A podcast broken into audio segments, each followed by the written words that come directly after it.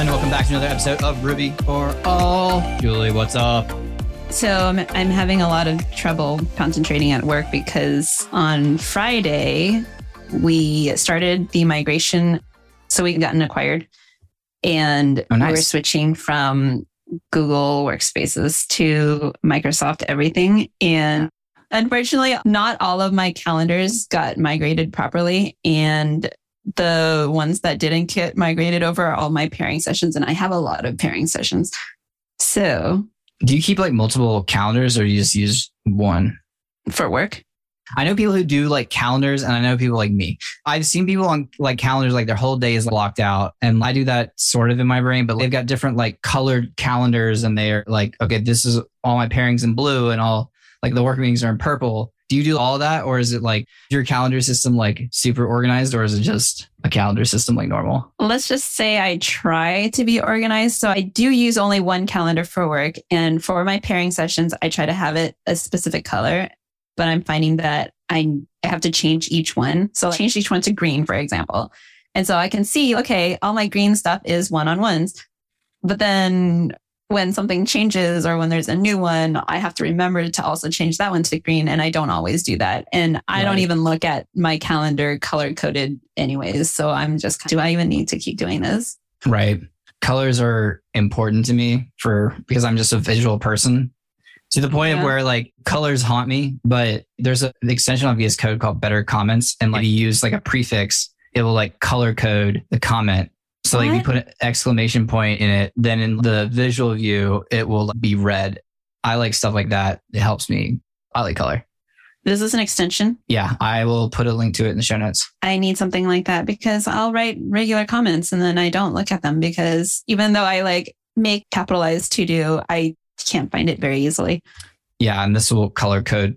It has some stuff built in, like to do and like question mark and exclamation point and a few others, and like at param, for instance. But you can add your own. So I've got like a few custom ones that just help me. Like I don't necessarily always keep them, but sometimes when I'm debugging or figuring out a feature, I will use this to be like, okay, especially when I'm deleting code, when I'm refactoring code, I will like color coordinate comments on top of methods to be like, this method no longer be used. And like this method needs to be like refactored. I'll do that in blue and I'll do like the red ones in red. And that way, when I scan through, I can easily see how the file is going to change once I like apply my refactor. So if I had the same extension and I was in the same repo as you, could I see the same colors if my Yes. file was the same configured, if it was configured the same? Yep. Nice. Yep. Yep. Yep. It's pretty neat. I put a link So- to it in the show notes. So Okay. You actually do that with other teammates. yes. Your teammates also look at the same thing. And so you have uh, an internal So not really in that way. Comments are, I don't want to get into comments, but there are some developers who believe comments are helpful. And there's some developers who believe, why should I add comments? which one are you? I solidly in the middle. Like And to you me, You have three. well, I'm in the middle of comments are helpful there, but there are a lot of problems with comments. So comments should not be something that are just slapped around the code base. To me, if you're having to add comments, then either the code is not readable enough or it's not explanatory enough. To me, a lot of times you have to add comments because there's something wrong with the architecture of your code. You have to like, warn people basically. Like to me, a comment is almost like a warning.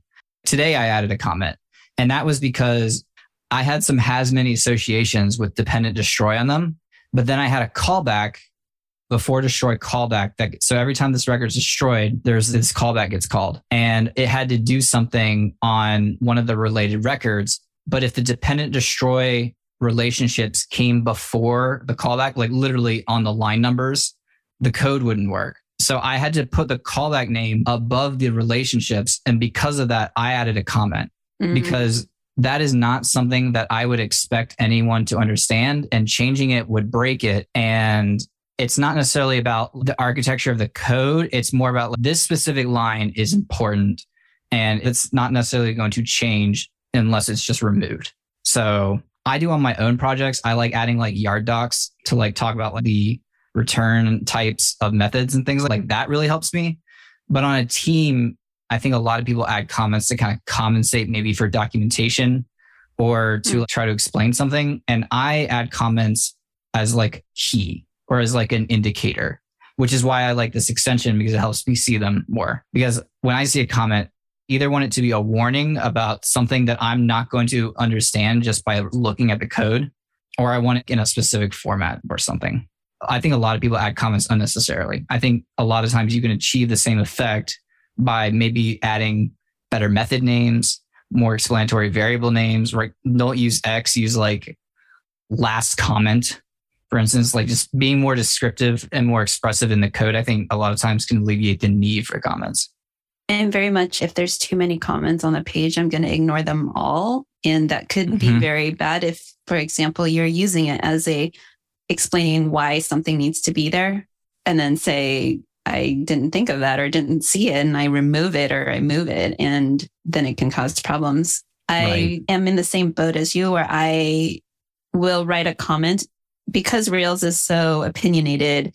We do everything the Rails way or whatever, but there may be some instances where I cannot, or maybe it's, right. it is like the infrastructure and I have to write, okay, well, this is the reason why I'm doing it this way. And right. Yeah. I, well, I, which I, that falls under my warning category, right? You're warning people that you had to do something that they wouldn't expect. But just like documentation, which you just hinted at, the other problem with comments is that they lose their meaning and importance and context over time. So that's why I don't like adding about what the code is supposed to do. Maybe I see a lot of comments like this works with this thing and it does this thing. And these are all connected this way, like the top of a file, but those can get out of date really quickly. That's why I think commenting on lines that are just like you were talking about, like, hey, I had to deviate from the Rails way. This is why, or however you choose to write it. But those are the ones I find helpful as someone who needs to come back to the code. Right. Yeah. I've come back to some of my comments in the past before. Do you add links to the comments, like to route you to a place? Or do you maybe write a detailed PR review that maybe can link back if someone were to do a git blame or something? It really depends. A lot of times in my own code, I will add comments to maybe documentation, especially for configuration files. I'll just stick the link to the configuration documentation at the top of the file. So I don't have to think if I need to change something, I don't want to, oh, Rails config. Sometimes I like to do like that, but typically no, I don't usually link to PRs. Like I try to have really good Git hygiene and I just let the Git log work like that. So cool. I didn't get to ask you what's up. What's up with me? I am fixing bugs today and I'm on a roll, except I encountered some code that I wrote and I don't remember how it works. and this is like clever code, unfortunately. And I'm like, yeah, this is why I try to avoid being clever because when you come back to it, you're like, I was so clever when I wrote this. And now I'm not as clever. And I'm like, how do I make this work? I don't remember. But that's what I'm up to, fixing bugs. And we just did a big launch Podia that I've been working on for a while, a whole new email system. And I've been working on that for a long time and pretty happy with it. And now it's rolling out to everyone at Podia. Awesome. Congratulations. Thank you. We just did a whole rewrite basically of our email system. So we got a whole new email editor that's using TipTap we ported our own version of TipTap over basically to work in Rails, which is an editor like Trix, but more modern. What so, is TipTap? What is Trix? Trix is the rich text library built into Rails. Like you add action text, for instance, it's usually categorized by like a toolbar at the top where you have like the bold commands and you can shift things left and right and italicize. And it's like Microsoft Word almost type controls. Not all of them obviously but like some of that rich text formatting not just a text box more like an editor. I had to work in action text or any of that? I haven't had to do much either. Trix was like the library that was it's been around for a while. It's you're probably using it i would imagine a lot of people are hmm. but it's not modern I don't know if it's still true, but it, it, was written in CoffeeScript at one point. I feel like they might have ported it over TypeScript, but I can't remember if that's true or not. But CoffeeScript, like I, not oh, JavaScript. No. CoffeeScript was before your time and before my time, but I came in as it was the thing they're like, okay, we have to get rid of CoffeeScript. CoffeeScript is a flavor of JavaScript that is very Ruby esque that was popularized by Rails primarily. So if you ever run the generators before the most recent, all the changes in Rails 7, it would generate you like a JavaScript file, basically. Some of the Rails generators Oh, right. generate Yeah. JavaScript. So before, instead of generating a JavaScript, they would all generate CoffeeScript. And Oh. I'm pretty sure it's just what DHH liked. For Rubyists, if you take a look at the syntax, you will be like, okay, I can see why a bunch of Ruby developers would like to write JavaScript this way. But we don't use it anymore. so when you say we don't use it anymore, like it's not Industry. available. It's okay. it's fully available. It's just oh, like, oh, it is. don't use CoffeeScript in 2023. Okay. Yeah. Fair. That was in a time where CoffeeScript was making up for deficits in the language, and the language has changed a lot since then. So there's not as much need for what CoffeeScript provided anymore. And now, because of all the modern tool chains and stuff, like there's no reason to use CoffeeScript at all because it won't work with any of that. Okay. Well, today I learned, but then also I don't need to get into it. So Nope. Don't even worry it. about it. I would not anticipate that you probably ever see any CoffeeScript. Okay. So unless you work on an old Rails tutorials might have it, but I haven't seen in years. It was worked on a little bit, but I did not like it. Why didn't you So- like it? I didn't like JavaScript in general. And because I was new, I think this is what's important. Because I was new, I was just trying to learn JavaScript. But now I had to learn CoffeeScript on top of JavaScript, which made it even more confusing. Especially back then, every time you look up something, it would show you jQuery. And then if you weren't using jQuery, you'd have to transform it into whatever you were using. And then on top of that, you have to take it from jQuery, figure out how it actually works in JavaScript so that you can actually learn JavaScript. But then you have, have to learn how to do it in CoffeeScript. It was just a lot for uh someone who is new. It's the same idea to Haml, where you probably learned HTML as a part of learning to be a developer, but then you come into a system where now everything is written in a dialect. So not only are you having to learn Rails and you're having to figure out how everything works in Rails, but now the template language that you're using isn't one you're familiar with and you have to learn that too. Right. And you already know HTML. So that's just a extra overhead that we've moved on from a little bit. Well, I think that was a good decision then. Yeah, maybe. I still like Haml. I see why a lot of people dislike it. I still like it, but I tend to write things in HTML these days or just ERB. Say that E. Hi there, Julie here. I would like to take a moment to thank GoRails for sponsoring this episode. When I was first starting out, I struggled with finding up to date content to help me level up. Then I learned about GoRails. Not only does GoRails provide new screencasts weekly, they also have two fantastic instructors that break down complex topics into digestible chunks. On top of that, I really appreciate when they explain the whys behind the subject. One of my favorite walkthroughs is creating your first Ruby gem from scratch. What a great way to learn by stripping down to just the basics. If you care about leveling up as a Ruby engineer, you can't go wrong with GoRails. Check it out at gorails.com. You had an idea. We were going to talk about API requests, I think. I started a project. So this is a Rails API that I'm trying to build and I'm trying to understand best practices for certain things. An example is let's say I'm creating an object and I want to provide a response for that. Is it supposed to be like status okay or status created? And then like likewise, if I create something, but something went wrong along the way, what kind of a status should I return it? Should it be bad request? Or there was another one, I can't remember what it was called, something like unable to process or something. Yeah, yeah. I know you're talking I have about. to, I have to pull it up.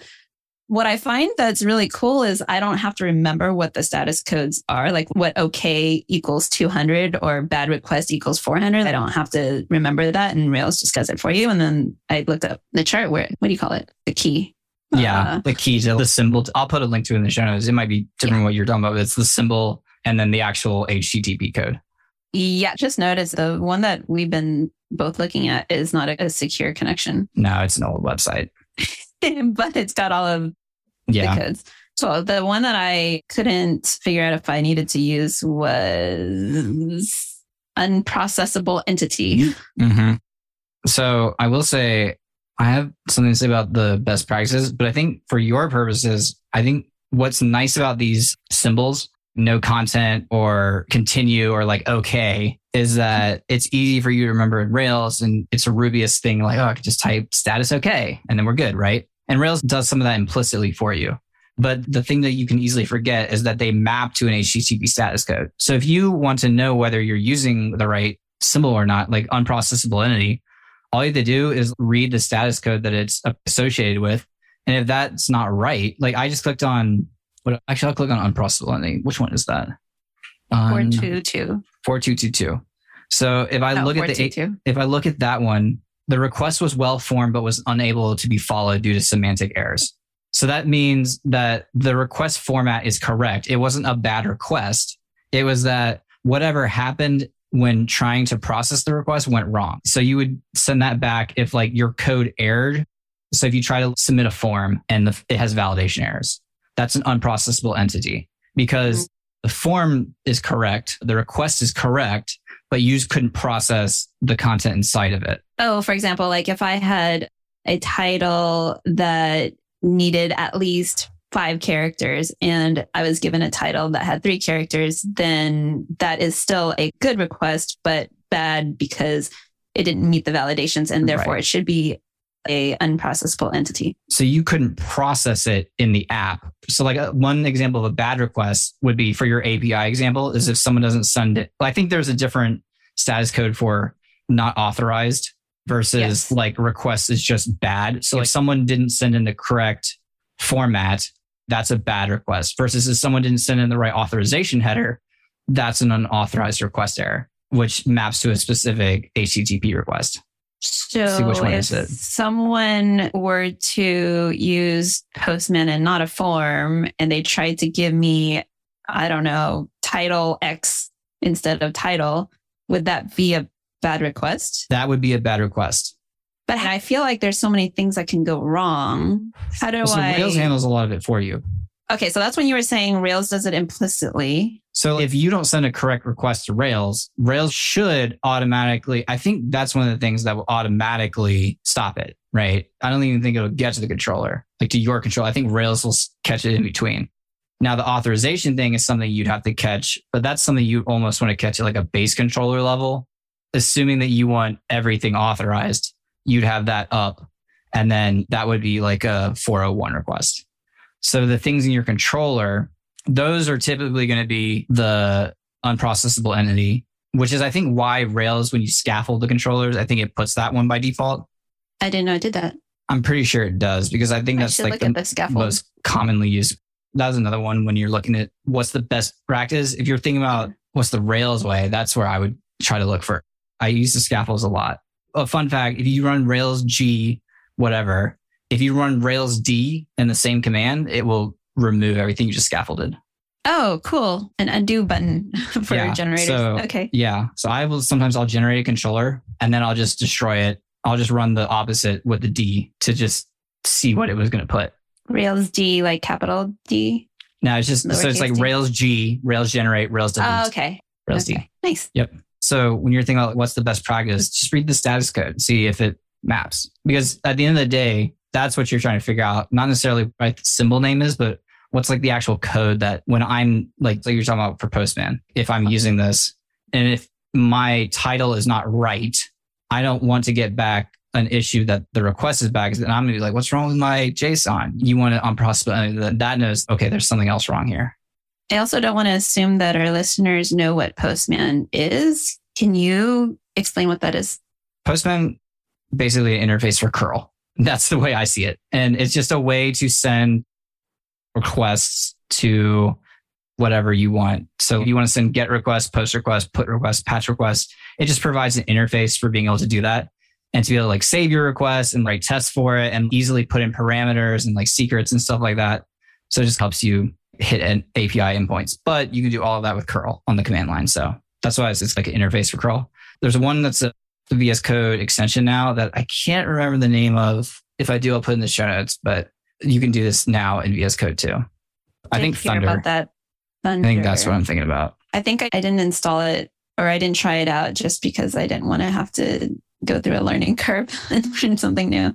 I, I never bothered trying to do it in the command line using curl. That seems like a maybe good way for me to learn how things work under the hood better. You only need to know the basics of curl. And once you know the basics of curl, then you don't need to launch Postman to do it. So do you use. Postman? No, I used to. Um, okay. I have a different one. It used to be called Paw. Now it's called like Rapid API or something. There's a company called Rapid that does like API stuff. And I think they bought it. One thing I like about that is you can export the request. So I, I can build up a request like with a bunch of headers, maybe, and parameters, and I can export it as a Ruby function. So I use it occasionally. But these days I've been using curl a lot more. Is it faster? The things that I need it for, I like to use JQ, which is a JSON command line processing tool. So what I will do is basically curl a JSON file, like because when I want curl, I'm typically using it to send or receive JSON, and I know how to send or receive JSON from curl like very quickly. I don't need to look up that command. So then I will pipe it into JQ and then automatically extract like JQ is just JSON processing. I'll link to it in the show notes. I don't need it doesn't need to be explained necessarily. It's one of those tools that like you either need or you don't. Okay. I mean, I'm imagining you passing in this maybe could be big JSON objects into your command line then, So I using the, yeah. okay. Yep. So here's an example. I wanted to get a list of all the Rails releases, and there's a GitHub API endpoint for being able to do that. And you can use like the new GitHub CLI to like better access the GitHub API now. But let's just assume you wanted to use like their basic REST API endpoint. So I would just put curl and then the flags I need and whatever authorization I need. And then I would just put the URL and then I would pipe it into JQ and then take out the specific, like if I only needed the dates. So if I wanted all the dates from all the Rails releases just in a list, I could just use curl and JQ to do that straight from the command line in like a few minutes. Nice. Yeah, it's fun. It can be a little tricky to build the right JQ line, but if you use ChatGPT with it, Mhm. that it can be golden. So like I'll paste in like a JSON example file and I'll be like, write a JQ expression to return this set of data. And then you can use Cool. that in combination with curl to build like cool things in the command line. Speaking of ChatGPT, I also use it as a kind of like a rubber duck to find out, okay, well, I was trying to figure out which status code or symbol to use.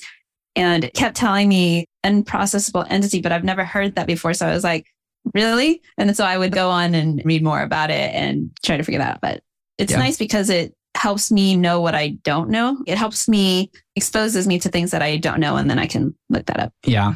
The one thing with best practices is sometimes there's an answer for this, whether or not to use unprocessed, uh, there is a definitive answer. And so anytime you can find that, that's nice. But one thing I, my old mentor used to say was a pattern is like a hammer. And once you receive a hammer, everything looks like a nail. And so a lot of the times, like you pick up like a coding pattern and then you just start hitting everything with it. So maybe we can talk about some coding patterns in like on a future episode because that would be fun because I've been doing a little bit more reading on that. But when you were talking about we were talking about like best practices earlier, that's something I've been thinking about recently. And it's hard to know what the right thing to do is. And I think especially for early career developers, don't focus on the right way, focus on a way because once you know how to solve a problem, you can learn different ways to solve it. But figuring out just make it work first. Sounds like you're saying that the best practices may come with experience because you'll experience all the different, I don't know, nuances of different ways that you're doing something. And then you decide, okay, yeah, this works better this way in this particular scenario. Yeah. And I did it myself. I see some people get bogged down on what's the right way to do this when at that point in their career, they should be worried on instead of like focusing on like reading code from the best Rails apps or finding the best Rails patterns and this and that, just build stuff. And once you encounter new problems, expose you to new solutions. Just reading code can't necessarily do the same thing because like you might be able to read about STI, for instance, but until you need it or until you're in a position where you might be able to use it, it's hard to just be able to understand it. So, Makes yep, sense. there's my there's my two cents and STI is something we talked about in the previous on an episode so- recently. oh yeah, maybe it wasn't the previous one. So yeah, check that out if you want to hear more about STI. Cool. Cool. I feel good. That's very good back in the swing of things. There, I feel like there are a lot of things that we didn't talk about that we want to talk about. So I think we just save that for another episode. I agree. The next two episodes we will have guests and I look forward to having them on the show. Sweet. Cool. Well, I think we can wrap it up here. Bye, everyone. Oh, man. The beginning of all of us recording these, I said bye a certain way, and then Julie said bye a certain way. But I have this bad problem where I pick up on other people's habits.